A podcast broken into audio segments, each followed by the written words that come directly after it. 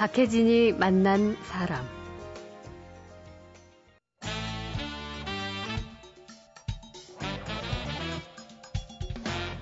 김갑수의 세상 보기. 안녕하세요. 박혜진입니다. 토요일은 김갑수의 세상 보기로 진행하죠. 문화평론가 김갑수 시인 모셨습니다. 어서 오십시오. 네, 안녕하세요. 네. 지난주까지 저희 한 2, 3주 세시봉 열풍 그 이후로 아, 세시봉 이제 멀미나요? 하도 많이 말해갖고. 너무 감성에 젖어서 아직도 근데 그거 재밌다는 얘기가 주위에서 아직도 들려요. 그래요? 네. 근데 더 하면 얘기 나와요. 이제 동영상으로들 어떻게 해서 돌리나 봐요. 그런가 보죠. 그래갖고 중고생들이 그걸 봐요. 예. 그래갖고 아 엄마 아빠한테 이랬냐고 그러고 뭐 하여튼 음. 그런 얘기를 저도 몇, 몇 군데서 들었거든요. 글쎄, 저희가 아무튼 그 감성에 흠뻑 젖어서 우리 가요사 짚어보는 동안 세상에 엄청나게 많은 일들이 있었습니다. 아 본령으로 돌아와야겠어요. 와야죠. 정말 김갑수의 세상 보기가 예. 가요 시간도 아니고 어, 먼저 뭐 그리 유쾌한 얘기는 아닌데 음, 세간을 떠들썩하게 한 사안으로 서울대 음대 김인혜 교수 사건이야 뭐 모든 분들이 이미 다 알고 있을 그런 내용이죠. 그렇죠. 뭐 과정들이 있었지만 지금 현재 상황은 학교 측으로부터 김인혜 교수가 파면 조치를 네, 당했고, 파면.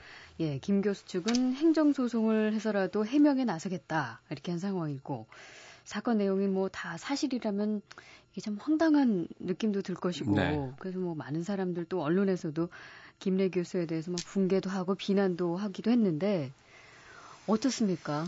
어떤 음, 느낌이 드셨어요? 어, 황당한 건 뭐 저도 똑같죠. 일단 대학 공간에서 뭐 뺨 때리고 뭐 음, 그러니까 뭐 보도가 다 된 거니까 얘기할 수 있는 예, 거죠. 예. 아, 뭐 마음에 안 든다고 주차장에서 뭐뭐 뭐 20대씩 여학생 뺨을 갈겼다. 음. 뭐 수업 중에 예사로 폭행을 가했다. 뭐 무대에서 박수 소리 약하다고 뭐 꽃다발을 집어 던졌다. 뭐 많습니다. 이런 건 뭐 되게 어, 당사자의 인성의 문제로 이제 많이 제기될 테고 예. 어, 그 밖에 이제 뭐 티켓을 강매했다. 음. 또 제자를 동원해서 뭐 집안 행사에 어, 그랬다. 아, 해외 연수나 이제 이런 데 강요를 했다. 뭐 예. 등등. 음. 이거는 이제 아마도 김인혜 교수만의 문제는 아닌 음. 어, 예체능계 혹은 대학 대학 사회 전체에 있는 어떤 구조적 문제와 관련된 거라고 생각이 들어요. 네. 그런데 그런데 말이에요. 음. 어, 세간을 떠들썩하게 한 사건마다 참 많이 발생하는데 일종의 패턴 같은 게 있구나 하는 생각이 든단 말이죠. 음. 이런 한 개인에 대한 이제 어, 사회적 비난이 몰아닥쳤을 때 음. 이건 너무나 패턴화되는 그 과정이 있다 이런 생각이 들어요. 어떤 패턴을 말씀하시는 거죠?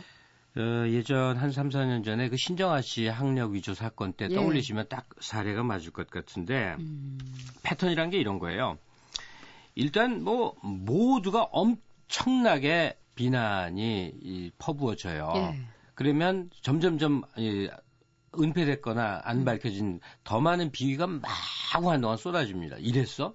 정말 이랬단 말이야? 음. 너무나 많은 사건들이 막 터져요. 비난은 계속 증폭돼요. 걷잡을 수 없이 파장이 커지고 예. 그리고 그 사람은 이제 완전히 사회적으로 매장당하는 그 과정을 겪어요. 음. 그리고 나서 일정한 시간이 흐르면 꼭 그거 상당히 잘못된 거다. 네.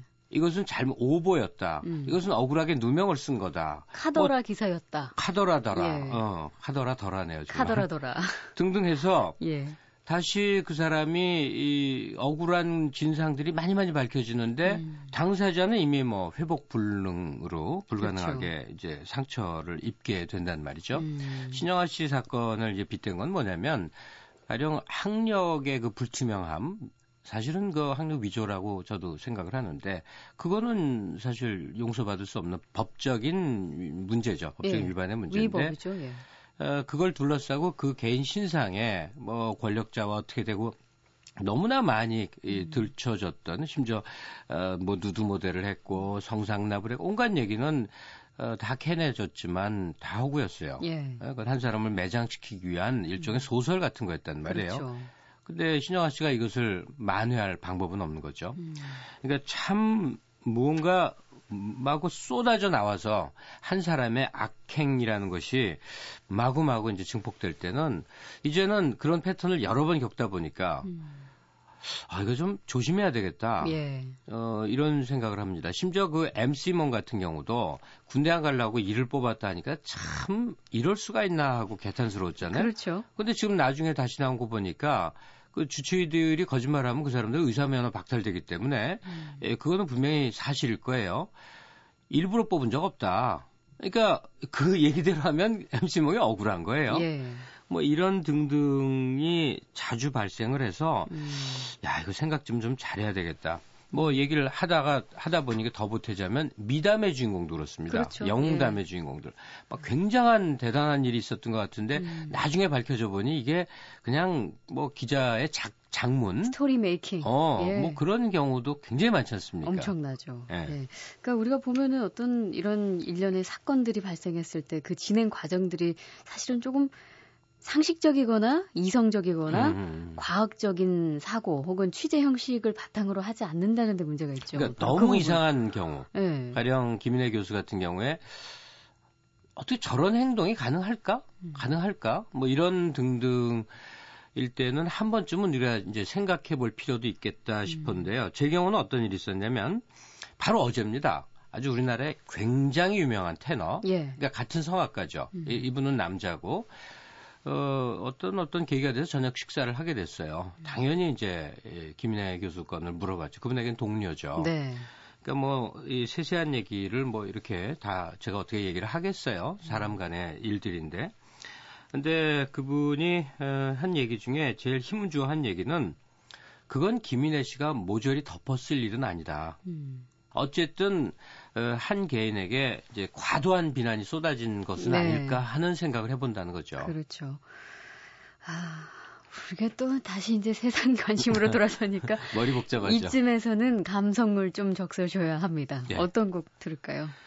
내 마음속의 고통, 고통이 음. 가득한 그런 노래입니다. 오티스 레딩의 Pain in My Heart 듣죠. 네.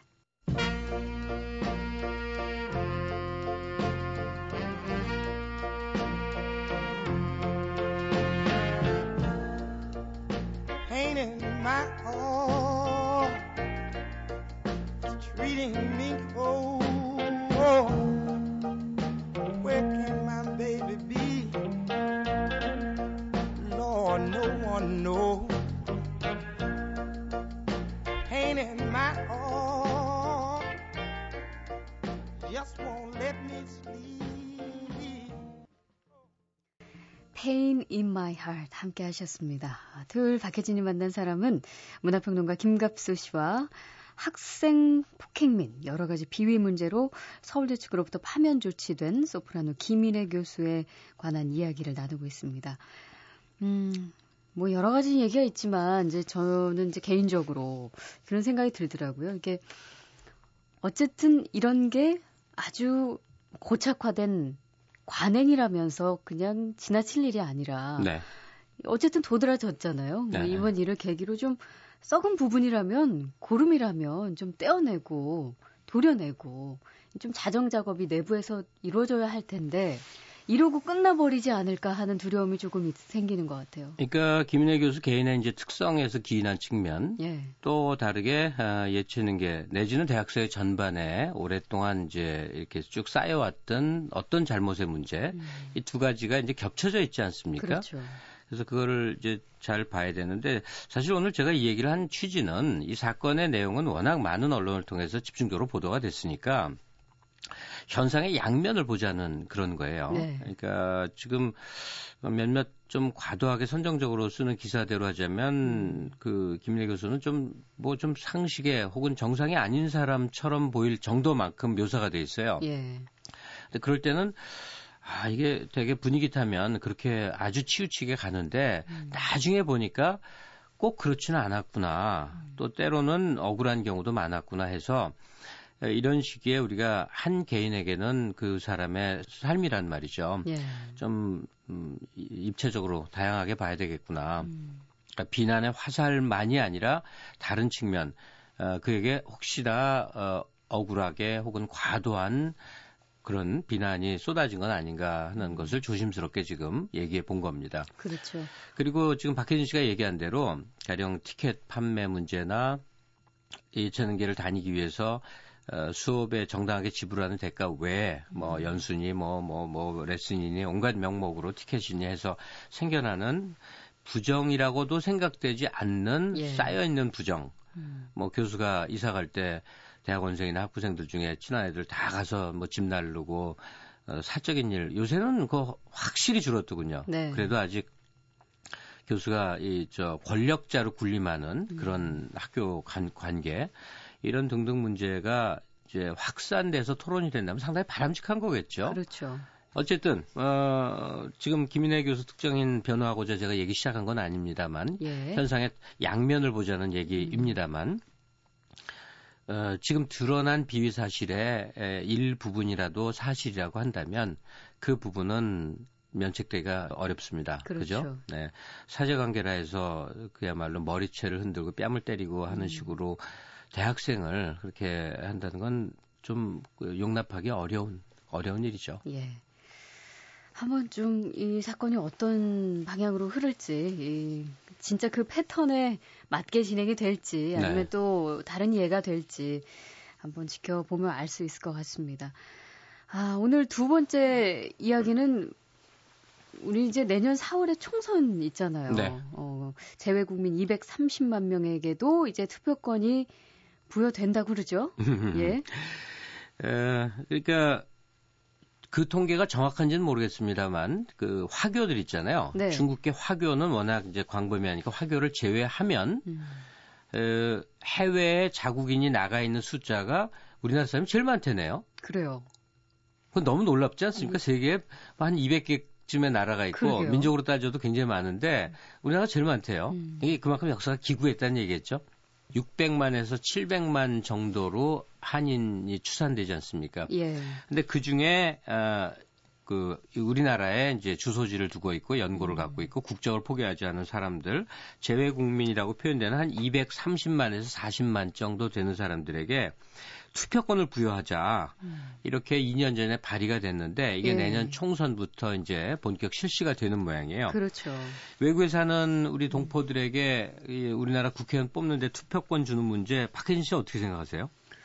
이게 뭐 어쨌든 참정권 부분에서 의미를 짚어보자면 사실 굉장히 이번에 뭐 어떤 지평을 좀 넓혔다 뭐 이런 정도 평가할 수 있을 것 같지만 우려되는 점이 사실은 그보다 더 많긴 한 것 같아요. 그렇죠. 예, 진짜 재외 국민의 목소리를 제대로 전달할 수 있을까? 예, 여러 가지 이제 어떤 제도적인 문제들도 있을 거고 네. 지금 어쨌든 외국에서 투표를 하게 되는 상황이다 보니까 선거 과정에서 위법이 발생하더라도 방지책이 뾰족히 없고 그렇죠. 부정선거 같은 거 그렇죠. 여지가 있죠. 예. 뭐 그러니까 다시 돌아와서 살 사람은 뭐 투표권이 당연하다는 또 입장이 있지만 이중 국적자들은 좀또 네. 문제가 될 것이고 여러 가지 이 부분을 어떻게 보완을 잘 해서 우리가 할 수 있을까 음, 음. 좀 걱정스럽긴 해요. 이런 입법, 어, 재외 국민에게 투표권을 부여하자는 입법의 취지는 이해를 할 수 있는 겁니다. 그렇죠. 왜냐하면 지금은 이제 글로벌 시대고 글로벌 네트워킹이 아주 중요한 시대잖아요. 예. 저 아르헨티나에 칠레 또는 저 필리핀에 있는 우리나라 한국계 사람들이 다 우리나라랑 연고를 맺어 돌아가면 전 세계가 우리가 활동할 수 있는 좋은 근거지가 되는 것이니까 네. 에, 한국 피를 갖고 있는 사람들을 자- 어떻게든 우리가 이제 가난한 나라도 아니고 전 세계를 무대로 사업하고 활동하는 나라니까 연고를 넓히자 이런 취지로 이제 참정권을 부여한다고 그러면 정말 이 귀속감이 커질 테니까 말이에요. 예. 근데 아주 쉽게 그러면 투표는 권리이고 의무이고 특히나 권리적 측면이 강한데 투표할 수 있는 권리는 국민의 4대 의무에서 나오는 거 아니냐. 그렇죠. 근로 뭐 납세, 병역 뭐 기- 이런 것들 말이에요. 근데 그런 거 안 하고 세금을 미국에 내고 또 근로도 미국에서 하고 병역 병역은 안 하고 지지 않는데 예, 그런데 투표권을 주는 게 타당하냐? 정치인을 뽑는다. 그거 참 이상할세? 이런 예. 생각이 당장 들 수가 있죠. 그렇죠. 예. 음. 그다음에 투표권을 갖는다는 것은 또 다르게 이 후보권도 가질 수 있다는 의미로 바로 된단 말이에요. 예. 투표할 수 있는 사람은 후보가 될 수도 있단 말이에요. 네, 네. 그럼 저 뭐 멀리 일본에 살고 미국에 사는 사람들이 우리나라 국회의원으로 출마한 뭐 할 수도 있, 나요 뭐 좀 이상하지 않습니까? 네. 그 근거지를 외국에 두고 있는 음. 분들이 음.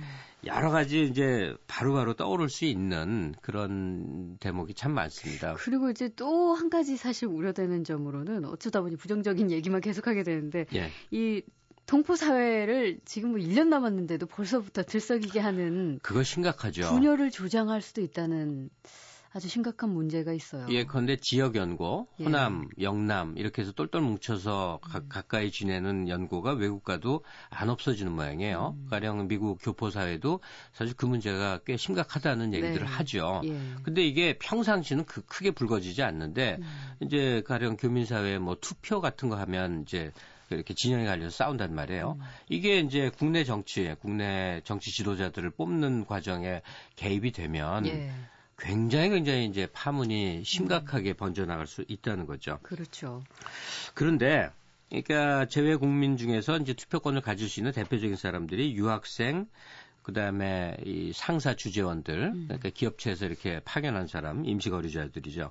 그리고 어, 국적을 포기하지 않은 영주권자들, 뭐 예. 이런 등등이 해당이 될 텐데, 이 분들을 어느 만큼 이제 한국인 우리나라 사람으로 대우할 것이냐에 대해서 음. 제가 개인적으로 좀 체험한 거를 양면적인 건데 체험한 걸 한두 가지 좀 얘기를 드려볼게요. 예. 그 저희 학교 시절에 저희 과에는 그 이 제일 교포들이 꼭 있었습니다. 음. 이게 무슨 특혜를 줬는지 아마 이렇게 와요. 한국어를 배우기 위해서.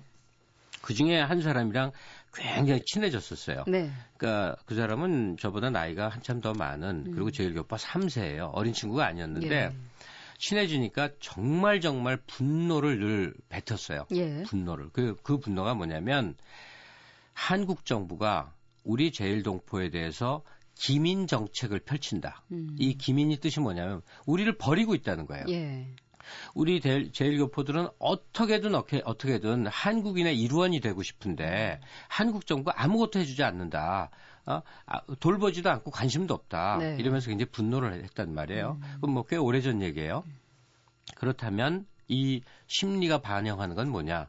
외국에 나가서는 우리 동포들이 그만큼 조국을 열망한다는 의미가 되죠. 예. 그러니까 그 연장선상에서는 아, 투표권을 줄수 있는 거구나. 예. 아, 우리 동 우리 개념을 어떻게 영토적으로 음. 한반도 안에 사는 사람만 우리나라 사람이라고 자꾸 우리가 너무 이렇게 단절하고 사는구나 이 생각 해볼 수 있지 않겠습니까? 그렇죠. 예. 근데 정 반대로 이런 면이 있었어요.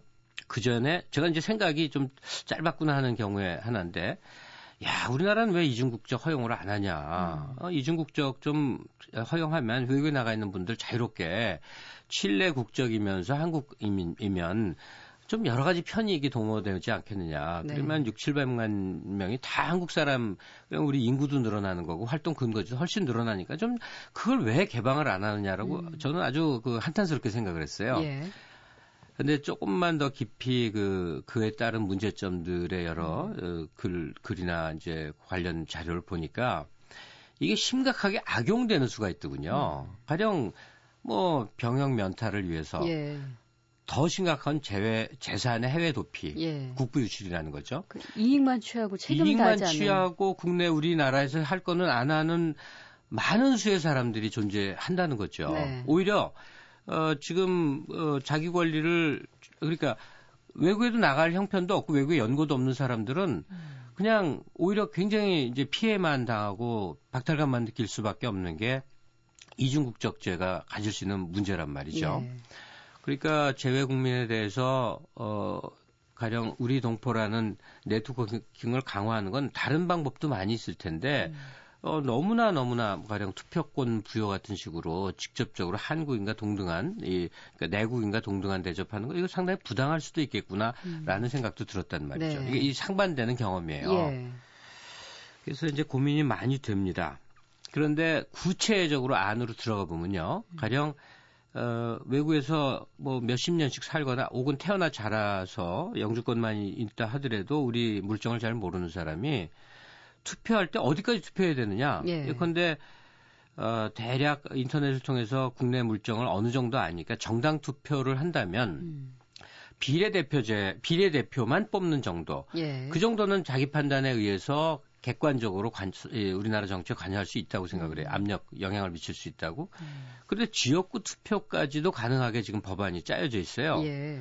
그러면 지금 여기 국내 거주하는 많은 사람들이 자기 지역구 의원도 잘 모르는 경우도 많습니다. 네, 대부분이 그렇죠. 유력한 사람 몇 명 빼놓고는 제3당, 제4당은 누군지도 몰라요. 음.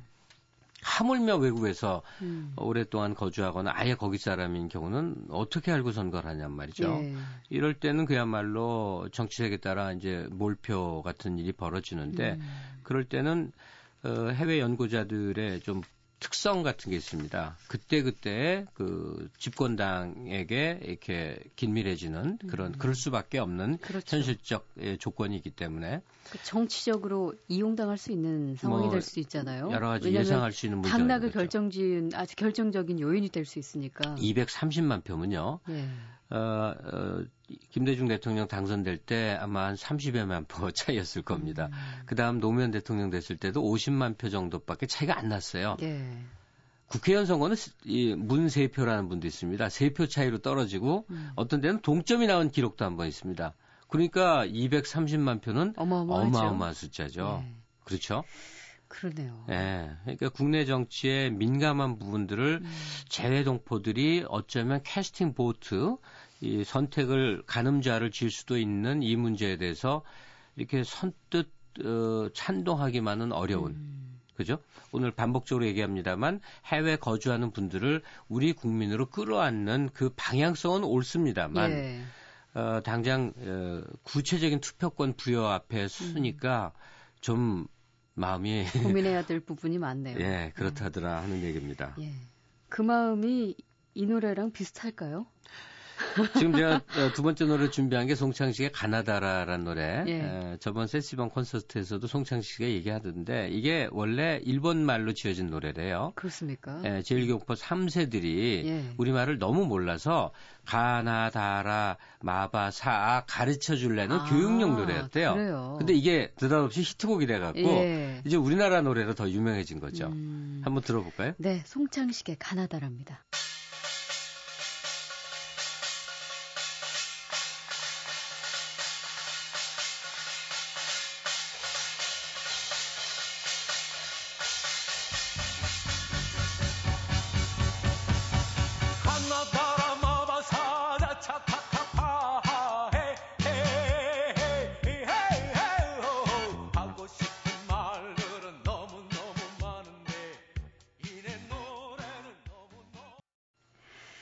웃음 한번 웃죠, 뭐. 뭐, 어떤 일이 있더라도 송창식의 가나다라처럼. 멋진 노래죠? 예, 참 좋습니다. 박혜진이 만난 사람, 문화평론가 김갑수 시인과 김갑수의 세상보기 진행하고 있습니다. 아, 최근 다시 화제가 되고 있는 재외동포 투표에 관한 이야기 나누고 있습니다. 실제 이 재외동포 투표권, 이 부여된다는 소식이 전해지고 나서 재외 국민들의 반응은 어떨까? 당사자들은 어떨까? 예, 궁금해요. 그걸 알 수 있는 게 바로 나왔는데 작년 11월에 일본에서 모의 투표를 해봤답니다. 네. 근데 어, 거주 지역도 다 떨어져 있고 사람 살림살이 다 바쁘지 않습니까? 그렇죠. 참여율이 60%가 넘었다는 음, 겁니다. 와, 대단하죠? 정말요. 그리고 많은 사람들이 그 감개무량함을 음. 가령 재외 국민으로 살면 투표권 없지 않습니까? 예. 일본에서 투표할 수 없고 음. 감개무량을 표했다는데 그 마음이 이렇게 좀 그 요즘 쓰는 말로 짠한 기분을 그 음. 인터뷰를 보면서 참 많이 느꼈는데 네. 어쨌든 그분들에 대한 배려는 필요하겠구나. 음. 근데 어, 미국 교민 중에 이제 교민 회장도 지낸 유명한 분이 이 반론을 크게 제기하더군요. 예. 자꾸 한국 사람을 끌어들이지 좀 마라. 음. 옛날에 한병춘 대사라고 주미 대사 그 말했다 욕 많이 먹었는데 음. 저는 그 말이 옳다고 믿는데 어, 재미 동포들이요. 한국 쳐다보지 마시고 먼저 미국 국기에 대해서 경례하는 법부터 배우시오라고 음. 준비돼서 그랬어요. 예. 현지화가 돼야 된다는 거죠. 음. 거기서 일하고 거기서 세금 내고 이미 거기를 갔으면 그 나라 사람으로서의 본분을 충실히 하는 게 우선해야 된다. 근데 그것도 맞는 말이거든요. 음. 그러니까 참 양면성이 있는 건데 어, 자기 핏줄에 대한 열망과 그런 다음에 현실적인 삶의 조건들, 특히 어, 정치적 선택의 문제, 이 가늠자 속에서 일단은 우리가 좀 서두를 필요는 없다는 생각을 오늘의 제 결론으로 얘기를 하겠습니다. 네. 투표권 부여에 대해서도 음. 좀더 섬세하게 하기 위해서 가령 미국처럼 널리 떨어져 있는 데는 뭐 투표 한번 하려면 공사관이나 영사관에 가서 해야 된다는데 뭐 1,500불이 든다나 200불, 2,000불이 든다나 이게 좀 예. 기가 막힌 금액이 들거든요. 그걸 왔다 갔다 하는 과정 두 예. 번을 왔다 갔다 해야 된다는데 다 기술적인 문제도 좀 해결을 하면서 음. 이거는 당장 그 들어가기보다는 조금 조금 시간을 두는 게 낫지 않겠느냐는 의견을 갖게 됩니다. 예. 그래요. 그, 이 부분은 좀, 예, 정리를 이렇게 하고요. 어, 오늘 우리가 이제 오랜만에 세상 돌아가는 얘기 이렇게 나누다 보니까 시간이 벌써 흘러서 벌써 마지막 노래 들려드리고 저는 또 다음 주에 만나뵈야겠네요. 예. 어, 뭐 이런 재외동포 얘기하다 보니까 그냥, 그냥 떠오른 겁니다. 예. 어, 대답 없는 세월이라는 노래, 음. 닉 드레이크의 노래인데 Time of No Reply 아주 제가 좋아하는 노래인데 같이 들을까요? 예, 김갑수 씨와는 여기서 인사 나누고요. 저는 다음 주 월요일에 찾아뵙겠습니다. 고맙습니다. 네, 고맙습니다.